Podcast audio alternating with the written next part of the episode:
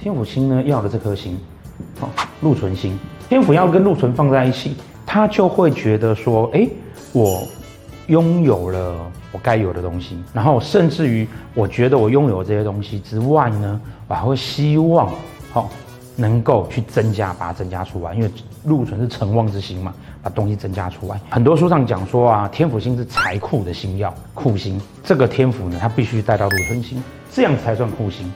没有禄存就不叫库星了。保险箱之所以有价值，不是因为它是保险箱，而是因为保险箱里面有钱。